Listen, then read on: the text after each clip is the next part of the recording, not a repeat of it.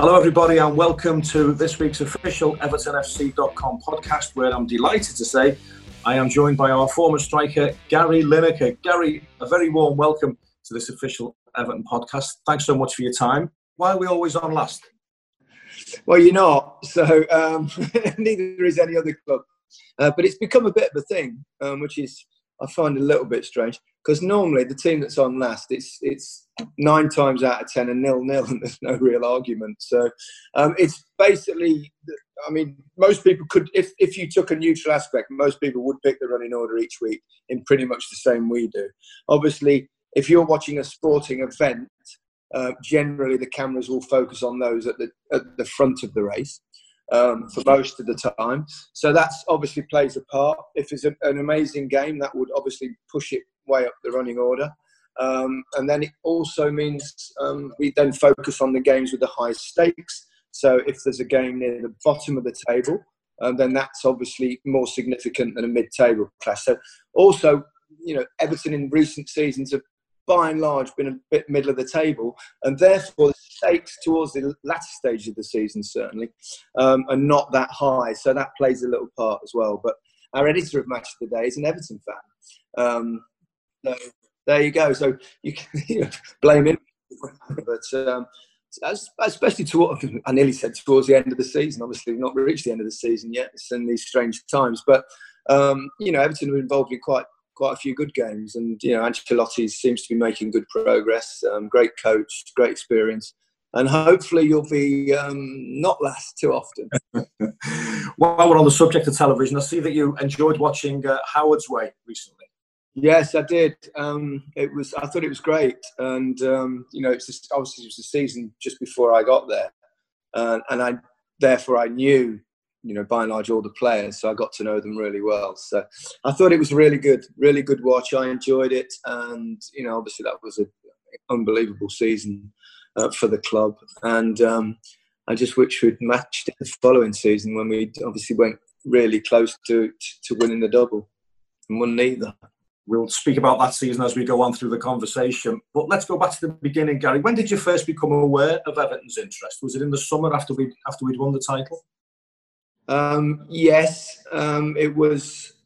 Can't quite recall exactly how it started, but there were I had a bit of interest. Uh, Manchester United, Liverpool, and Everton um, were in for me, and obviously they were dealing through my agents at that point because I'd let my contract run out at Leicester. Although in those days, of course, um, if at the end of your contract you weren't on a free, um, but I ended up going to a tribunal where they you know the two clubs can't agree a price. It, it was determined that Lancaster Gate was very odd.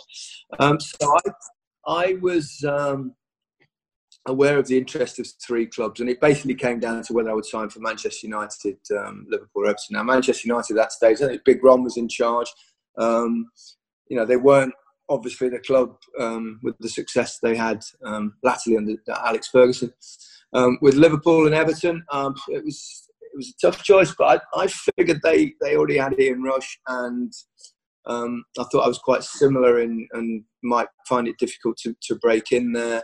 Um, Howard told me that um, Andy Gray was leaving. Um, obviously, I knew that would be a tough act to follow because he was he was loved at um, and quite rightly so at Goodison. Um, so I thought that would be tough, but in the end, meeting Howard made my mind up really, and and I certainly don't regret that decision. It was you know magnificent year, but shame it was only a year, um, but it was great. So many people who signed for Everton during that period have all said, as soon as I met Howard Kendall, I wanted to sign for Everton. What what why was that? What was it about Howard Kendall? Um, I think he's obviously his, his playing career, um, his his personality, um, very engaging, very passionate, um, a lot of fun, and he knew how to speak to players and get the best out of them and make you want to play for him. And um, it was it was that overall package that um, interested me most. Would it have been a bit easier for you if if he'd have kept Andy Gray, if he didn't have to replace or to be seen to be replacing someone as popular as Andy Gray? Um, well, I scored 40 goals, so I don't think it was that difficult. no, that's because of the quality of the team I played with. Um, it was difficult at the start Um, I didn't, you know, I, I, knew he was obviously popular. I didn't realise how revered he was amongst um, Everton fans. Understandably, after what they'd done, particularly the previous season. Um, so it was. It, I remember my my first game and, and they uh, first home game, and they read out the um, team sheet as they always do before kickoff, and it, uh, it went number seven, Trevor Steven, and it cheered everybody. And then it went number eight, Gary Lineker. And there's a few cheers, but also a few boos. And I thought, I thought, what's that? um, because a lot of a lot of the fans weren't happy that it, would sold Andy Gray. Now it wasn't obviously my fault. I didn't know, you know, of those circumstances. But I thought, whoa! And then I had a, not a very good opening game, and then I, I went to another couple of matches that goal. I was getting pelters in the um, in the Echo um, from letters and all sorts, and I thought, oh dear, this is not good. And then I and then I scored away at um, Tottenham one 0 diving header, Trevor Steven cross, and and that kind of settled me a bit. And then within another two games, I got a three and then a two. And after kind of six games, I had six goals. I stopped scoring the league, and then gradually the fans warmed to me a little bit, and perhaps got over Andy. And and then once I got around Christmas, I think we had a couple of games, Blackburn and Manchester United at home, and we won, and I scored in both. And then it was different from there on in. It was like um, had a, it was a great relationship. But you know, I thought good relationships you have to work at it at the start. What What did you think when you saw the fixture list and we had Leicester City away first game? Did you think someone's having that? Um, I, I, it wasn't what I wanted, to be perfectly honest. I mean, I, Leicester's my team. I'd supported them since I was a little kid. I used to go with my granddad and my dad every week from when I was seven years old. Um, I signed at 16. I, I, was there for eight years. Um, I didn't want to leave while I had a contract with Leicester. Um, my last what contract kind of let it run out. So you know, but it was it was tough to leave, and all my family were there, and then to go back um, my first game was bad enough, but to then get you know, beaten three one, and the guy that replaced me at that time, Mark Bright, scored two two goals. One of them a wonder goal. It was and all the crowd singing "What a waste of money," and I'm thinking, "Oh, what? and it, what what made it even worse um, was at half time we were losing, and, and we went into the tunnel, and I went into the Leicester dressing room instead of the Everton. And I, uh, out of years and years of habit. And, and you could see all the players were sitting around, they're going, What are you doing? But I was like, Oh, no. Shocker. Was there, was there some playful banter off the, the Everton dressing room in those early days? Because it, it could be quite ruthless.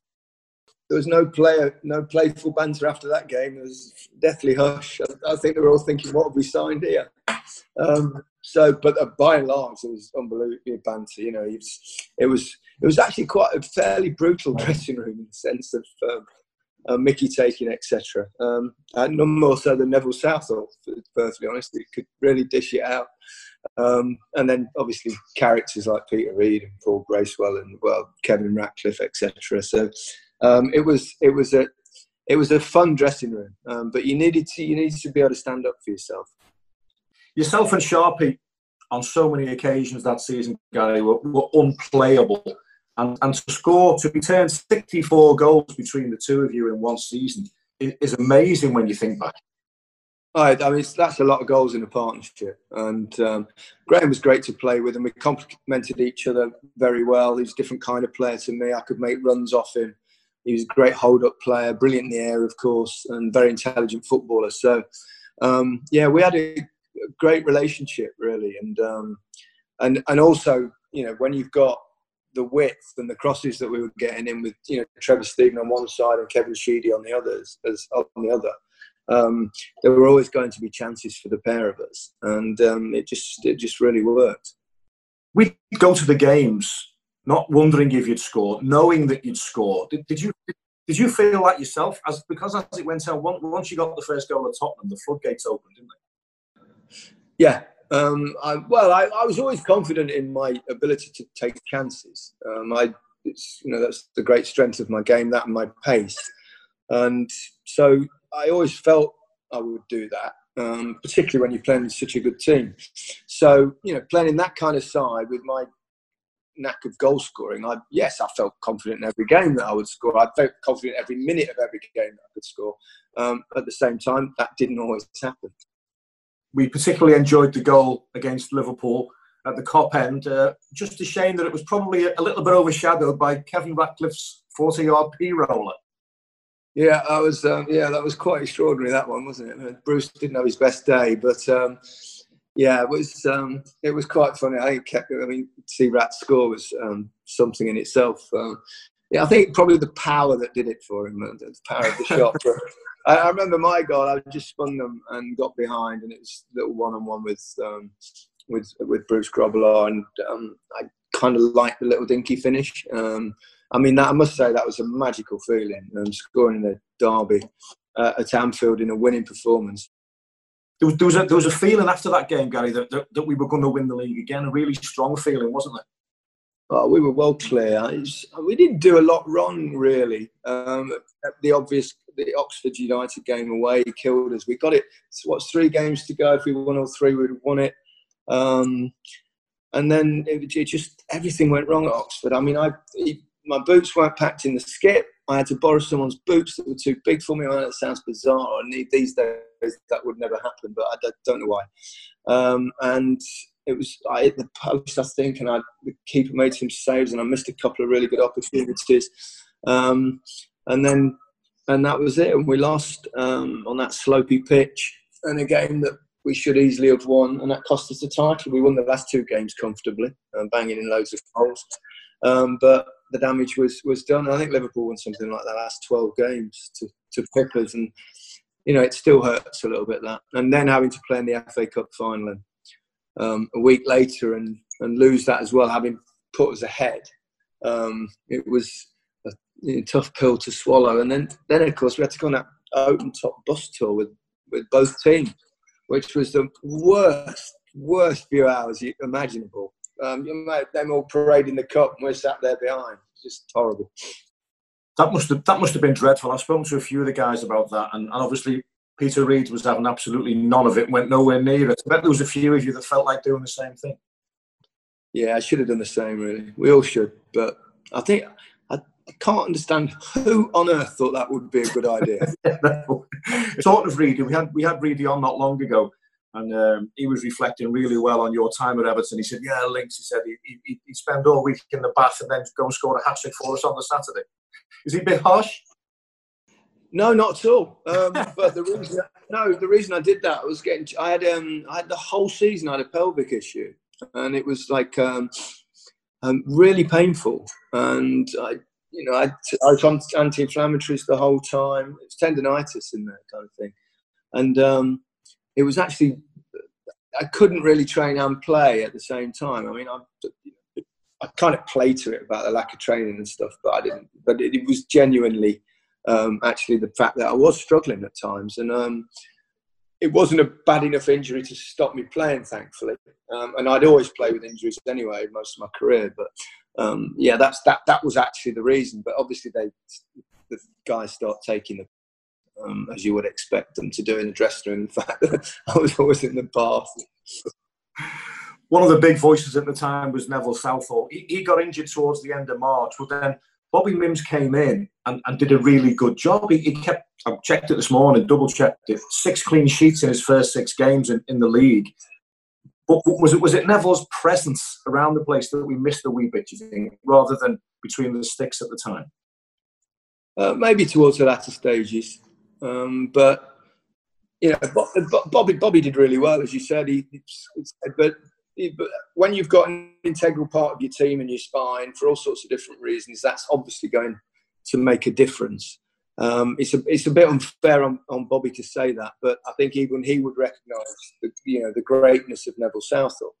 Um, so of course it made a difference. And, you know, we lost games towards the end of the season. Not that Bobby made any particular mistakes in any way, shape, or form, but um, it, it was just one or two contributory factors. We did. It's not like we just faded away. It's just Liverpool won all 12 and we just get the odd point here and there. And then um, the Oxford. Um, the bad luck on the day of the Oxford game, but um, but Neville was, you know, Neville was outstanding. I mean, it, it's you know one of the greatest goalkeepers that's ever played the game and and and a big big personality which makes a difference.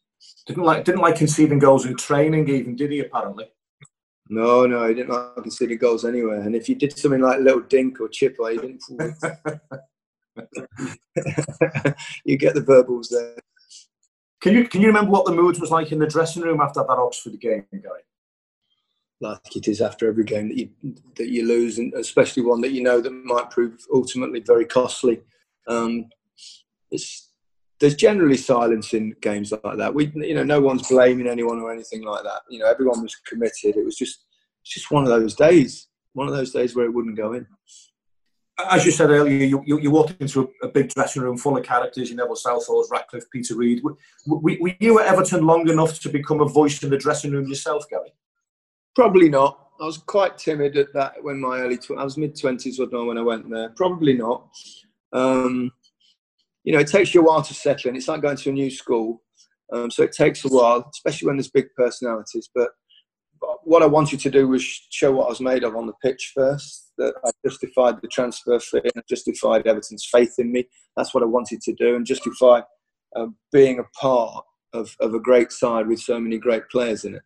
Um, so that was that was the main thing, and um, and obviously towards the end of the season, I'd be you know became a bigger presence and an important part of that team. Um, but a year's, you know, a year's not really long enough, um, and obviously circumstances um, came along that um, meant I kind of had to go. you say that you wanted to justify yourself on the pitch, which which you more than did. When you first arrived, you, you've been the first division top scorer. You're an England international. Did you still have to prove yourself to the Kevin Ratcliffes and the Peter Reids and the Neville Southalls? Oh, I think so. Yeah, I think that's. fair. I think any player would say that. Um, you want to show what you're made of um, when you come to a club, especially a club that you know they were the champions, and um, I've jumped in to, to replace you know an Everton legend. Um, so of course I wanted to justify myself, um, not just to the other players, but for me as well, because it was a big step for me. I'd never, you know, I'd lived living in my hometown all my life and leave, actually leaving and going to live somewhere else was you know quite something at, at, at that stage. So there was a lot to prove. Yeah. Did you settle into the area, Gary? Um, yeah, it took. Um, we are in Southport for a while. Um, had a, a, a, rented flat, uh, you know, right at the top of a kind of high-rise thing, um, and that was yeah, it was fine. And you know, the, I got on well with the players. Um, people up there, obviously, really friendly, and um, it was it was easy enough. And then we bought a little place, a little converted barn in Tarleton, just outside Southport.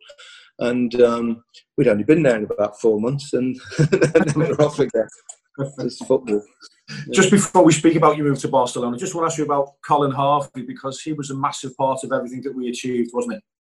Oh yeah, um, Colin was lovely, and you know, real driving force um, with Howard, and obviously managed to side himself later. But he was um, a, a lovely man. Really liked Colin. A lot of time for him. Yeah. He could be a taskmaster though, couldn't he? A few of the lads have said. Well, that's what they're supposed to be, isn't it? They're not. It's not. A, it's not a jolly. It's not. A, you know, football's tough. Um, it's you know, team sport um, is demanding, and, and a lot of demands are put on you. And um, yeah, Colin would do that, but he was always fair. Um, you know, very amiable as well. You know, as, as long as you you know give everything.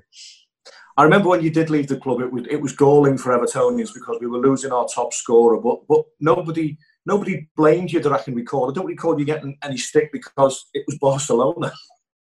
Um, I, yeah, it was, it was funny because I do I have had stick over the years for for it for you know you left us and this and that. I've, I've had quite a lot of that on certainly since I joined social media.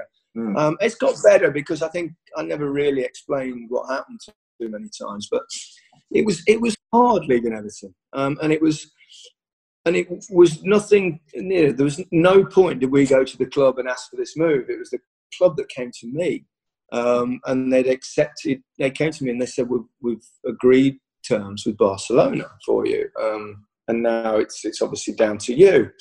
So, but when a club says that, you know, you just think to yourself, "Well, am I, am not really wanted then?" And and and that felt like how it was. Um, so they had to make a decision. And even then, when a club is obviously prepared to sell you, which i I was absolutely amazed by, to be honest, because I had such a good season. We were playing such great stuff.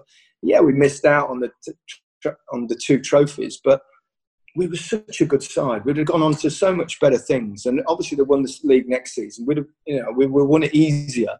And at that stage, of course, we weren't in the, couldn't play in Europe, which was a real blow. So Barcelona could do that, but I was, I was still difficult because I knew I was at a great club. I knew I was playing with, I think, the best team in Europe at that stage, um, and and I remember going home and, and going and discussing it with my then you know then wife actually just before we got married. Um, and we, we were on and said, what do you think? I said, I don't know, I don't know. I said, well, I'm happy here and stuff, but Barcelona's Barcelona. And if the club don't want me, then, you know, what, what do we do? And in the end, it took, I was, after a few days, we couldn't make our mind up. And then we decided, right, what we'll do, we'll both write on a piece of paper, fold it up, yes or no, and we put them in the middle.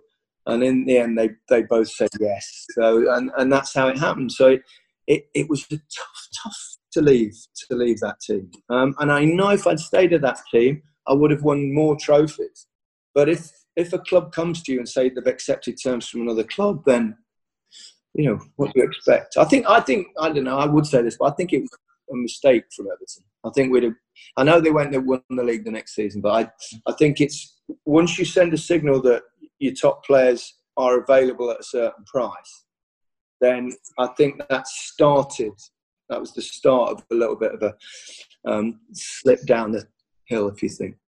Do you think? Do you think, in some way, shape, or form, there was a small element of, well, we won the league without Gary Lineker. We didn't win it with Gary Lineker, even though you couldn't have done any more, and we should have won the league. Was that possibly behind the reason to accept the bid? I don't know. Howard said we've got a little bit direct at that stage. I, I, I don't see that. I didn't see that in our football. I didn't see any difference in Everton's football from when I was there and when they weren't, when I wasn't. Um, so, but, you know, I, I had to respect it. It was the reason Howard said to me, Howard came to me and he said, the reason I've accepted this bid is that I know that if it were me, I would do that and he obviously did a year or so later.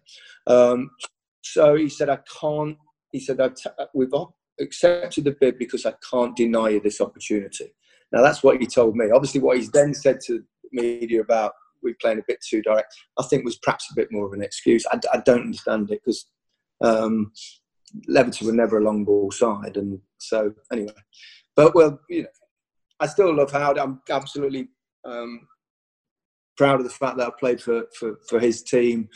Um, he was just a super bloke. Met him loads of times after, um, and he did give me an opportunity that you know it is it's Barcelona. You know, if you're going to leave a team like that for leave, it, it'd have to have been like one of the greatest clubs in the world. The, the, the, the absence of European football at the time was just so galling, so frustrating, wasn't it, for everybody connected with Everton? Oh, it was such a shame. I, I never played in the European Cup, stroke Champions League. Um, I could would have played that season with Everton, but they were obviously banned because of Heysel. Um, I think we I fancied as strongly to have won the European Cup. You know, it was not. You know, Champions League obviously these days is harder because there's more teams in it. But in those days, you you would have a chance, and um, I think we'd have been strong favourites and very difficult to beat. Just want to speak about the uh, World Cup in Mexico uh, in '86, which turned on its head when you scored the three goals against Poland, and we had Peter Reid and Trevor Steven came in. It must have been it must have been nice to share that with Gary Stevens as well, with three of your club colleagues. No, absolutely, um, and they all played in that game, um, and and it was a turning point when they brought them in because you know Peter Reid came in. Um, uh, Trevor and Gary were playing down the right hand side. In fact, three of us were involved in that. Uh, the first goal, I think, you know, I give it to Trevor um, when Barry Davies should said I should have gone on alone. He just, he's obviously never watched me play. He thinks I can dribble past someone.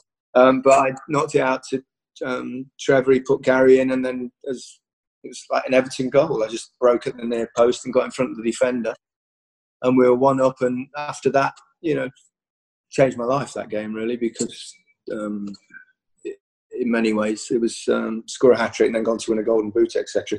I've become rather known just for a bit of English football, but around the world, so it's very different. Again, I've spoken to Peter Reid many times about the Mexico World Cup. He, he absolutely loved every second of the whole experience. I bet, I bet he was worth his weight in gold off the pitch, really, at times like that. Always great, great character, wonderful player, gritty, determined. Um, uh, just one of John, one of football's good guys. You know, I love it. Just great company. Um, great to have around. You know, when you're you're away for five or six weeks, uh, it's you know it's it's you cocooned. You, there's nothing else going on but you, your own entertainment amongst yourselves, and you need characters like um, like Peter Reid around because um, just to keep everyone's spirits up. He's one of those, and you know, and he's he's he's a winner. He's a winner, and that's what you want. Having played for, for Howard Kendall, Gary, and having played so many times for England, Howard was linked at times with the England job. Do you think he'd have do you think he'd have enjoyed being England manager, or was he more suited to the to the day in day out activities of club management? I think all managers really um, prefer the day in day out management, but at the same time, the appeal, the allure of being um, the England coach, I suppose it's kind of seen as the the big stage. Um, but I think all managers of England will tell you it's quite frustrating not getting your players very often, not being able to do. And also, of course, it's an unenviable task unless you actually win a tournament. Then you're largely castigated. Um, although, obviously, the last World Cup with Gareth, they went reasonably close and he was seen as a hero. But um, yeah, he, he, I think he'd have made a great manager, that's for sure. Um, but it, it is a different job. It is it's a very different job than, than club management. And he, he loved being with the players, Howard, didn't he? Absolutely loved it. Oh yeah, and he loved t- taking part in training. He loved the banter.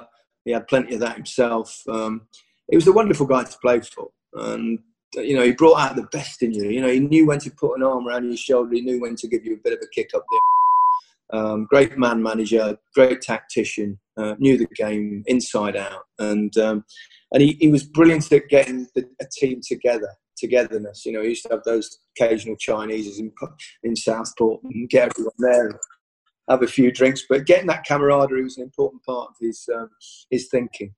What do you make of the current gaffer, Gary Carlo Ancelotti? I know Carlo. I've met him um, a few times, interviewed him on occasions. Um, he's well, he's you know he's one of the greats. He's one of you know you put him in the top ten of any uh, managerial list. Um, he's won it all. He's won leagues in like, what, four of Europe's biggest leagues. Um, I think it was a great coup for Everton to get Carlo. Uh, you can already see that he's making a difference. He's a very smart guy. Um, it's it's it's a tough it's a tough job. Um, management is a tough job, um, but he's a lovely man as well. He's he's um, and I think the players will really enjoy playing for him. You played against him, didn't you, in the World Cup? Yeah, yeah. Was, he played. That was the third place playoff he played in that. Yeah. It's us Oldens, eh? It's us Oldens. you can understand the Evertonians getting a, the wow factor about Carlo Ancelotti, can't you? Oh, too right. I mean, look look at his record. You know, he's got he's got as you can compare his managerial record with anyone, anyone. Mm. Um, it's um, absolutely sensational record that he's got, and he's and he's proven himself in all parts of Europe, um, and that's that's not easy. That's not easy. So. Um, let's hope he, you know, turns it around. Let's. It, he'll need he'll need backing. All managers need backing, and um, hopefully he'll get it. Um, you know, who knows what um, effects these times that we're going through at the moment will have on on on the game and transfers and things. But um, if he gets the backing that he needs, and you know, gets in a few players, um, you know, hopefully Everton can get themselves back in that top four. The ceasing of the Premier League came at a particularly disappointing time for, for our current centre forward, Dominic Calvert Lewin, because he was just in the groove, wasn't he? Have you liked what you've seen about him? I do. I think he's. I think I like the way he's improving. Um, you know, you could see he got a lot of game. Um, you know, he's combative. He's he's uh, holds it up well. He can get in the box. Um, he, wasn't scoring as prolifically as you would like him to do at the start, but he was a young player. Um, uh, with young players like that, you can, sometimes you see they either stay there and actually they're not going to be quite good enough, or they move on. And he's moving on, and he's moving on nicely. He's getting in good positions in the area. He's attacking space in the box. Um, he's very good in the air. Um, he works his uh, he works so hard for the team, which is also massively important, particularly these days. Um, and he's he's got a, a lot of potential. I like the way he speaks after the game. He sounds bright. He sounds like he wants it. You've got to have that massive drive. Um, so I think it's really promising, and I think you know having someone like Carlo Ancelotti with his experience behind him, hopefully he'll just you know blossom and and, and become a, a, possible England striker in the future. Um, if he, you know, if he just keeps working at his game and keeps improving. What does he need to do to break into the England squad? He, he probably isn't that far away at the moment. Yeah, he needs to continue um, scoring at the rate he scored in the last few weeks. Um, if he does that, um, if you put the numbers on the board, um, you can't be ignored, and that's what you've got to do. You got to score. You got to score more than anyone else, and that's that was always the key for me. I, you know, whether it was my team or whether it was the, the league or whether it was whatever it was, whatever the competition, um, try and score more than anyone else. And he must be able to learn a few tips off Duncan Ferguson along the way. I, I would think so, certainly with heading, um, that's for sure. Um, but you know, Big Dunk, brilliant personality, isn't he? And um, I was actually quite quite an exciting few weeks when he was in charge as well. Um, yeah, some great some great stuff in there. Real raw emotion. Love that. We've just finished, Gary, on, on, on the team of 85, 86. Different ball game now, the Premier League and the as the 21st century progresses. Could that Everton team play in this Premier League? Of course, I think it's very difficult um, judging teams by in different eras because obviously things have evolved in the game that have improved the game in terms of you know fitness, nutrition, training, uh, facilities, um, all sorts of things. Um, knowing how players. I mean, when I played, for example, when I was young, um, I was told, right, don't do any upper body training, no upper body weights and all that. We don't want you too bulky so you can't turn, you'll lose you. Uh, absolute codswallop. You know, every player now is built up and strong. I would have been much stronger. I was quite easily knocked off the ball. I had no upper body. I had big, strong lower body and stuff. So there was so many things. But what would happen, obviously, if you brought the best players from 20, 30 years ago, like the Everton lot, and brought them into the modern game with those changes that they've had, of course they'd still still be competitive because good players are good players. Yeah. Um, if, if you took a team now and played against a team in 85, 86, as they both are, obviously uh, the, the team of 25 years ago would get walloped because they wouldn't have had the fitness and the, the because it changes. But the best players now would have been the best players then, and the best players then would be the best players now. Um, so it's it's a difficult one, but yeah, it's a great side. Of course, they'd be hugely competitive given the same um, facilities. The centre halves would have to adapt, wouldn't they? Because in your day, they could always get a couple of early ones on you just to let you know they were there. Absolutely. Um, so many, so many things have changed just after I retired that would have made life so much more um, comfortable for the striker. You know, offside level used to be offside. Um, that changed. Um, the back pass rule. And before you play against Liverpool, they pass it back to the goalkeeper about 400 times. Um, and those, you know, it was those sort of things. Um, you can't, you could kick people for fun before they got a yellow card. That's practice commit. GBH to get a yellow card day. Nowadays, you can't touch anyone, so that encourages you to go past defenders, etc. Um, so the, the offside laws changed, all sorts of different things that make it so much better, particularly for forwards. And I love the changes they've made again. But do you know what? The one thing I really am envious about the modern game is the playing surfaces. Every ground you see, they're beautiful. When we played, God, you get once you get to October, you, would it's like mud and then rain and boggy, and then it freezes and it's all bumpy. And then spring, the grass starts to go, but it's all bobbly and dry uh, yeah, it's the one thing. Every time I look at it, I think, God, how can you ever miscontrol the ball on that? And that's why we see more build-up play from the back. And the other thing that will be difficult, obviously, from the side I played in playing today, is that you know you start right at the back now. Your goalkeeper's got to be able to you know be able to play a little bit. Although Nev was decent with his feet, to be honest. And you you know you've got to build out from the back. You've got to have football in centre halves. And but that you know the game's evolved. But but yeah, the playing surfaces though very envious. the baseball ground. You mentioned October. The baseball ground. It's yeah. all about August. Oh, oh, unbelievable. The, yeah, the bog. It was always a bog. It's, it's, some great images, though. It's amazing now when you look back at some old games and really see how bad some of the pitches were. And at least we had it. I suppose at least we had the odd excuse for a bubble, but uh, they've got no excuses anymore. well, we were watching the Bayern Munich game recently. That Bayern Munich game now would end up five aside, wouldn't it? Some of the challenges that went in. Oh, that. Yeah, I know. So that, that I, I, couldn't remember it that way, fun enough. But when I saw the um, the documentary, I thought, "Crikey, they get steamed in." But they could hold their own. Those boys at Everton back then, they could really hold their own. But yeah, um, no, it's um, it's a more protected game now, but I think that's it's better. It's a it, although you know you do love a big crunching tackle, but at the same time, it's lovely to see football being allowed to be football. Gary, you clearly look back on your time at Everton, albeit brief, with uh, still after all these years a lot of affection.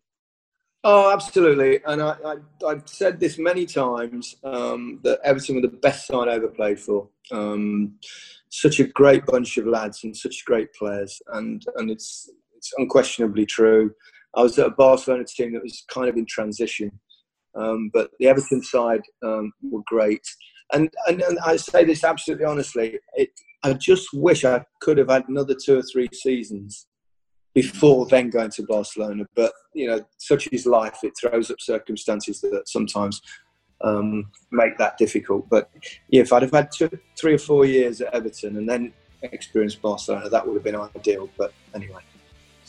You should have scored so many goals. If you'd have scored 20 goals, you might have ended up having two or three seasons with Everton. Should have scored two more. One against Oxford and another one in the cup final, put the 2 0 clear, and then we'd have been done. Gary, it's been an absolute pleasure to be in your company. Thank you so much for taking the time to join us. Uh, you're welcome. My pleasure.